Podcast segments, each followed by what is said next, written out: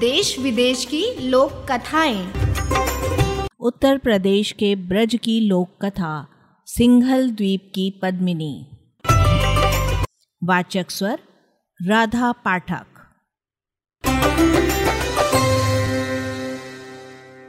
किसी जंगल में एक सुंदर बगीचा था। उसमें बहुत सी परियाँ रहती थी। एक रात को वो परियाँ उड़न खटोले में बैठकर सैर के लिए निकली। उड़ते उड़ते वो एक राजा के महल की छत पर से गुजरी। गर्मी के दिन थे, चांदनी रात थी। राजकुमार अपनी छत पर गहरी नींद में सो रहा था। परियों की रानी की निगाह उस राजकुमार पर पड़ी तो उसका दिल डोल गया। उसके जी में आया कि राजकुमार को चुपचाप उठाकर ले जाया जाए, परंतु उसे पृथ्वीलोक का कोई अनुभव नहीं था, इसलिए उसने ऐसा नहीं किया। वो राजकुमार को बड़ी देर तक निहारती रही उसके साथ वाली परियों ने अपनी रानी की हालत समझ ली। वो मज़ाक करते हुए बोली, रानी जी, आदमियों की दुनिया से मोह नहीं करना चाहिए। चलो अब लौट चले। अगर जी नहीं भरा तो कल हम आपको यहीं ले आएँगे। परी रानी मुस्कुरा उठी और बोली अच्छा चलो। मैंने कब मना किया? लगता है जिसने मेरे मन को मोह लिया है, उसने तुम पर भी जादू कर दिया है। परियाँ ये सुनकर खिलखिलाकर हंस पड़ी और राजकुमार की प्रशंसा करते हुए अपने देश को लौट आईं। सवेरे जब राजकुमार सोकर उठा तो उसका शरीर में बड़ी ताजगी थी। वो सोचता कि हिमालय की चोटी पर पहुँच जाऊँ या एक छलांग में समुंदर को लांग जाऊँ। तभी वज़ीर ने आकर उसे खबर दी कि राजा की हालत बड़ी खराब है, वो आखिरी साँसें ले रहा है। राजकुमार की खुशी काफुर हो गई, वो तुरंत वहाँ पहुँच गया। राजा ने आँखें खोली और राजकुमार के सिर पर हाथ रखता हुआ बोला, बेटा वज़ीर साहब, अब तुम्हारे पिता के समान है, तुम सदा उनकी बात का ख्याल रख। इतना कहते कहते राजा ने आँखें मूंद ली। राजकुमार फूट फूट कर रोने लगे और राजा की मृत्यु पर सारे नगर में शोक मनाया गया। कहने को तो राजकुमार अब राजा हो गया था, पर अपने पिता की आज्ञा अनुसार वह कोई भी काम वज़ीर की राय के बगैर नहीं करता था। एक दिन वज़ीर राजकुमार को महल के कमरे दिखाने ले गया। उसने सब कमरे खोल खोल कर दिखा दिए, लेकिन एक कमरा नहीं दिखाया। राजकुमार ने बहुत जिद की, पर वज़ीर फिर भी राज़ी न हुआ। वज़ीर का लड़का भी उसके साथ था। वो राजकुमार का बड़ा गहरा मित्र था। उसने वज़ीर से कहा, पिताजी, राजपाट, महल और बाग बगीचे सब इन्हीं के तो हैं, आप इन्हें क्यों रोकते हैं? वज़ीर ने कहा, बेटा, तुम ठीक कहते हो, सब कुछ इन्हीं का है, लेकिन महाराज ने मरते समय मुझे हुक्म दिया था कि इस कमरे में राजकुमार को मत ले जाना। अगर मैं ऐसा करूँगा तो राजा को बड़ा बुरा लगेगा। वज़ीर का लड़का थोड़ी देर सोचता रहा, फिर बोला, लेकिन पिताजी, अब तो राजकुमार ही हमारे महाराज हैं। उनकी बात मानना हमारे लिए बहुत ज़रूरी है। अगर आप राजा के दुख का इतना ध्यान रखते हैं तो हमारे इन राजा के दुख का भी तो ध्यान रखिए और दरवाज़ा खोल दीजिए। राजकुमार को दुखी देखकर हमारे राजा को भी तो शांति नहीं मिलेगी। वज़ीर ने ज़्यादा जिद करना ठीक नहीं समझा और चाबी अपने बेटे के हाथ पर रख दी। ताला खोलकर तीनों अंदर पहुँचे, कमरा बड़ा सुंदर था। छत पर तरह तरह की कीमती झाड़ फानूस लटक रहे थे। फर्श पर मखमल के गलीचे बिछे हुए थे। दीवार पर सुंदर सुंदर स्त्रियों की तस्वीरें लगी थी। अचानक राजकुमार की निगाह एक बड़ी सुंदर युवती की तस्वीर पर पड़ी। उसने वज़ीर से पूछा, ये किसकी है? वज़ीर को जिसका डर था वही हुआ। उसे बताना पड़ा कि वह सिंगल द्वीप की पद्मिनी है। राजकुमार उसकी सुंदरता पर ऐसा मोहित हुआ कि उस दिन उसने वज़ीर से कहा, मैं पद्मिनी से ही बिहा करूँगा। जब तक पद्मिनी मुझे नहीं मिलेगी, मैं आज पाट में हाथ भी नहीं लगाऊँगा। वज़ीर हैरान होकर बोला, राजकुमार सिंघल द्वीप पहुँचना आसान काम नहीं है। वो सात समुंदर पार है। वहाँ भी जाओ तो शादी करना तो दूर, उनसे मिलना भी असंभव है। उनकी तलाश में जो भी गया, लौट कर नहीं आया।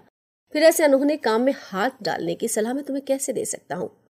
पर राजकुमार अपनी बात पर अड़ा रहा। वज़ीर का लड़का उसका साथ देने को तैयार हो गया। वे दोनों घोड़े पर सवार होकर चल दिए। चलते चलते दिन डूब गया। वे एक बाग में पहुँचे। अपने अपने घोड़े खोल दिए। हाथ मुँह धोकर कुछ खाया पिया और थके हुए तो थे ही।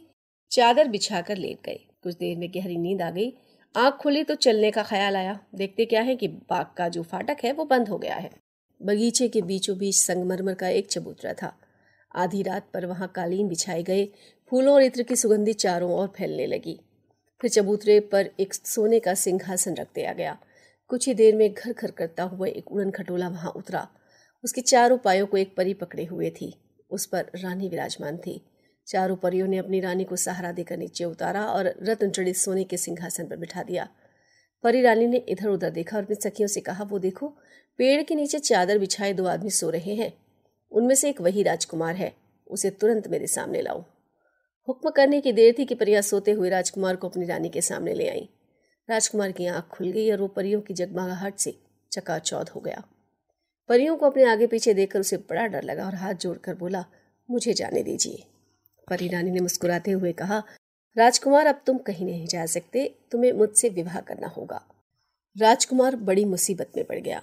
बोला, परी रानी, मैं क्षमा चाहता हूँ। मैं सिंगल द्वीप की पद्मनी की तलाश में निकला हूँ। इस समय मैं विवाह नहीं कर सकता। परी ने कहा, भोले राजकुमार, सिंगल द्वीप की पद्मनी तक आदमी की पहुँच संभव नहीं है। वह दैवीय शक्ति के बिना कभी नहीं मिल सकती। अगर तुम मुझसे विवाह कर लोगे, मैं तुम्हें ऐसी चीज़ दूँगी जिससे सिंगल द्वीप की पद्मनी तुम्हें आसानी से मिल जाएगी। राजकुमार ये सुनकर बड़ा खुश हुआ। बोला परी रानी मैं तुमसे ज़रूर शादी करूँगा, पर तुम्हें मेरी एक बात माननी होगी। मैं जब पद्मनी को लेकर लौटूँगा, तभी तुम्हें अपने साथ ले जा सकूँगा। मैं प्रतिज्ञा करता हूँ कि मेरी इस बात में कोई हेर फेर नहीं होगा। परी ने प्रसन्न होकर अपनी अंगूठी उतारी। राजकुमार की उंगली में पहनाती हुई बोली, ये अंगूठी जब तक तुम्हारे पास रहेगी, कोई भी विपत्ति तुम्हारे ऊपर असर न करेगी। इसके पास न रहने से तुम्हारे ऊपर किसी का जादू टोना भी नहीं चल सकता। अंगूठी देकर परी रानी आकाश में उड़ गई। राजकुमार वज़ीर के लड़के के पास आकर सो गया। सवेरे उन दोनों ने देखा कि बगीचे का फाटक खुला हुआ है। वो दोनों अपने घोड़ों पर सवार होकर चल दिए। पद्मिनी से मिलने की राजकुमार को ऐसी उतावली थी कि वो इतना तेज चला कि वज़ीर का लड़का भी उसे बिछुड़ गया। चलते चलते राजकुमार एक ऐसे शहर में पहुँचा जहाँ पर हर दरवाजे पर तलवारें लटकी हुई थी। एक दरवाजे पर उसने एक बुढ़िया को बैठे हुए देखा। उसे बड़े ज़ोर से प्यास लगी थी। पानी पीने के लिए बुढ़िया के पास पहुँच गया। बुढ़िया झूठ मूठ का लाड दिखाती हुई बोली, हाय बेटा, तू बड़े दिनों में दिखाई दिया। तू तो मुझे पहचान भी नहीं रहा। भूल गया अपनी बुआ को? ये कहते हुए उसने राजकुमार को हृदय से लगा लिया और चुपचाप उसकी अंगूठी उतार ली। उसके बाद उसने राजकुमार को मक्खी बनाकर दीवार से चिपका दिया। उधर वज़ीर के लड़के को राजकुमारी की तलाश में भटकते हुए बहुत दिन हो गए।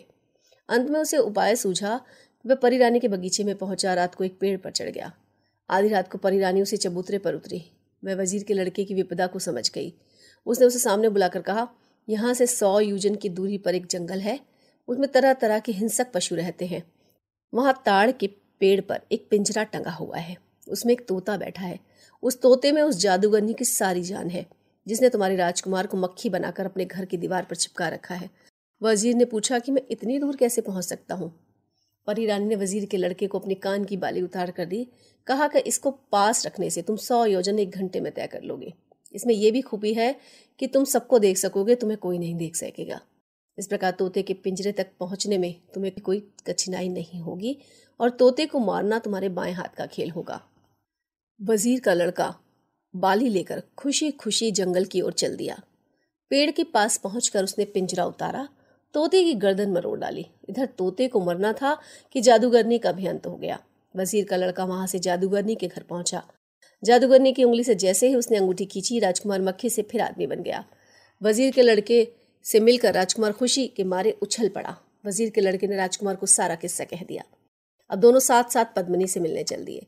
चलते चलते वे बहुत थक गए रात भर के लिए एक सराय में रुके। राजकुमार सो रहा था, उधर से विमान में बैठकर महादेव पार्वती निकले।